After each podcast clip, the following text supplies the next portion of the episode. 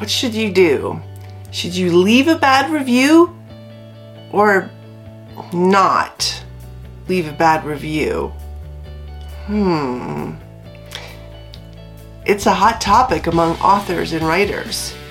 Writers, maybe you're writing and you're not even an author yet. And you read a book because, you know, writers and authors, we read a lot of books, right? And the book is horrible. And you feel like you need to leave a bad review. You need to be honest. Hmm. We're going to take a look at that today. Hi, I'm Autumn Bardot, author, writer, speaker, YouTuber, mom, grandmom, and probably a whole lot more. This channel is all about writing tips, author tricks, and living your best writing life. Because let's face it, most of us are juggling a lot of things and still trying to find time to squeeze in our passion, our passion for writing. That's what this channel is all about. If you haven't already, I would love if you would click that subscribe button and that notify button, which will notify you when I have a new upload. And if you like content like this, if you learn something, give it a thumbs up. So, the book you read, it was horrid. Do you a writer, an author, do you leave a bad review? I mean, you have a platform. And I'm going to take an honest look into leaving bad reviews.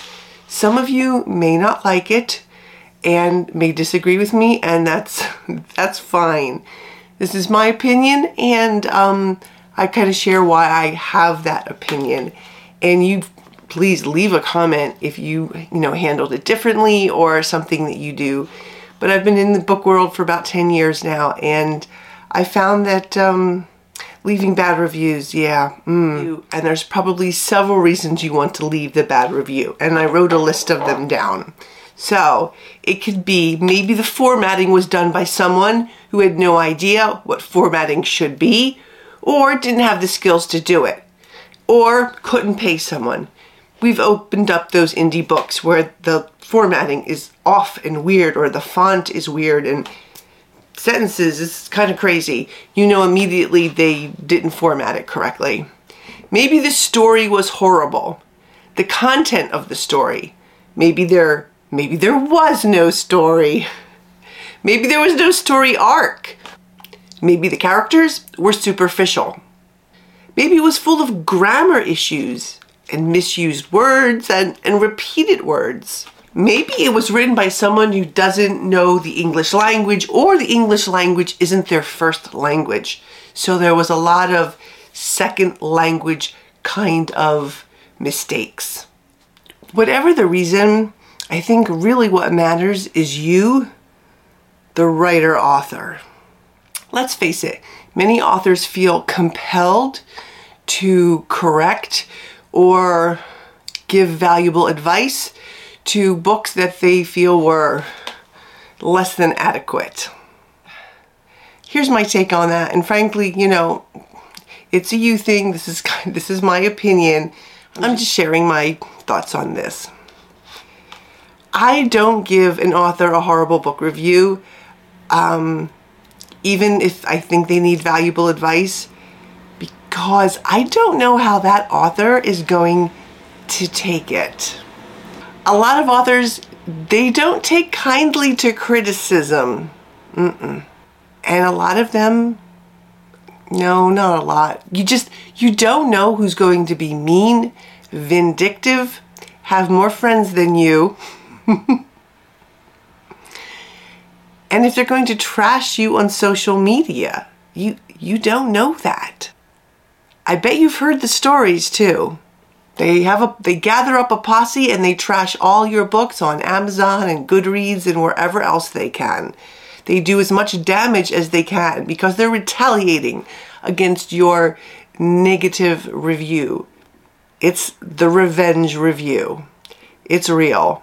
And I think that's a little bit scary. It's simply not worth the risk to me. Some authors feel like it is their duty to warn readers about how bad the book is. I guess I would ask why. why do you feel it's your duty? There is a look inside feature in most of the books.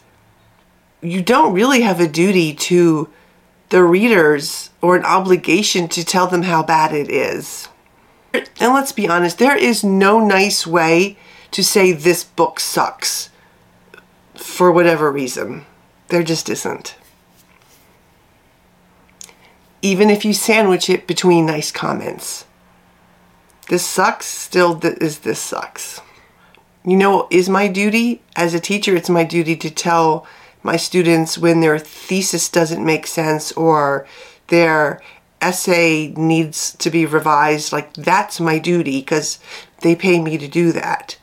But as an author, writing a review for a horrible review, that's not my duty to warn others. Some authors say they have to tell the truth, they must be truthful. And they're going to do it gently and kindly, but they're going to give them a one star. Um, yeah, I, that's that's doesn't. Mm, this can't be done. If you give the one star, then it doesn't matter how kind your words are. Some authors say to reach out to the author privately. This, I think, has the same effect as publicly because you just don't know how the author is going to respond, how they're going to take it. You don't know that person, you have no idea. So I'd be careful about that. People don't like being told that something needs improvement. And then there's that revenge thing again, whether you do a public review or privately tell them everything that was wrong with their book. Before we go on, I want to break in for a moment because I keep forgetting to tell you about my master's class that was, oh, yes, finally going to be available this summer at the Historical Fiction Company. There'll be a link in the description box below. And I'm really excited about this class. I've been working on it for a very long time. I wish I could have gotten it out sooner, but working, you know, kind of cuts into the writing dream life. Now, even though Historical Fiction Company is hosting the master's class, it is not just for historical fiction writers. It is for all writers, all genres. And the master's class is on the power of archetype and writing a more masterful sentence. I think it will be both transformative and strategic because it will give you the tools to create memorable and nuanced characters with strategic ease and craft evocative and layered prose with transformative purpose. I also give you lots of supplementary material. So look for that coming this summer. I'm super excited about it. I'm almost done with the final sessions. So let's get back to reviews. Do you leave a review for everything that you purchased? Everything you purchase on Amazon I don't. Or Walmart or Target or any of the other stores. I rarely leave a review. Like, of 100 things I buy, I leave a review for maybe 10 of them. So I don't feel compelled to write a review for every book I read or every bad product um, that I have. I did have a, a horrible product. I bought it. I did leave a bad review on Nordstrom's because there were some pants and the button burst and I was in a hotel room with no way to fix that button. It was like a jean button. Um, I was pretty pissed off. So I left a horrible review saying that I had no pants. I had taken two pair of pants that trip, those pair that broke and a pair of jeans. And now I was down to one pair of pants. So I did leave a bad review, but not under my pen name also, I just don't have time to leave all those reviews, which is something we're going to be looking at in a little bit. There's an old rule. I know you remember it. If you can't say something nice, don't say anything at all. But people I can hear people say, "But wait, that's not about reviews." Here's another thing. People have different versions of 5 stars. I mean, Amazon I looked. I did not see a specific five stars means this, four stars means that. Everybody has their own version of a five star review. So my aunt gives me four star reviews because she says that only best selling authors can get five stars. That's it. That's her reasoning. Okay. I give a book a five star review because I really, really liked it. Like, I really liked it. I have a one star on The Impaler's Wife that frankly tells me a lot more about the reader who picked out one or two lines, maybe three lines in an, an entire 450 page book and made some judgments about it. okay. Some people think of it as A, B, C, D. So a five star would be an A, a B would be four stars, a C would mean average would be three stars. Well, most authors will tell you a three star, you're like, what? A three star? We don't see it as just, hey, it was an okay book, great, I, I moved along. It's subjective. To me, a three star means, eh, not so good. Once again, it's subjective. Once you become a writer, you have a public platform. In fact, I hope you have a public platform. And we're going to discuss that in the next video. Once you have a public platform, you have a lot more to consider when writing public reviews. You have a you have a reputation and it's how you're going to appear to others. You may try to make your words as kind as possible, but a negative comment is still a negative comment. And people who say that they want to couch it in like really nice terms and write it as nicely as possible, I get it. However, I simply do not have that kind of time to spend that much time writing a review that will be so inoffensive and nice and sugarcoat it. I think that takes a lot of time and, and don't you have some writing to get done on your stuff anyway?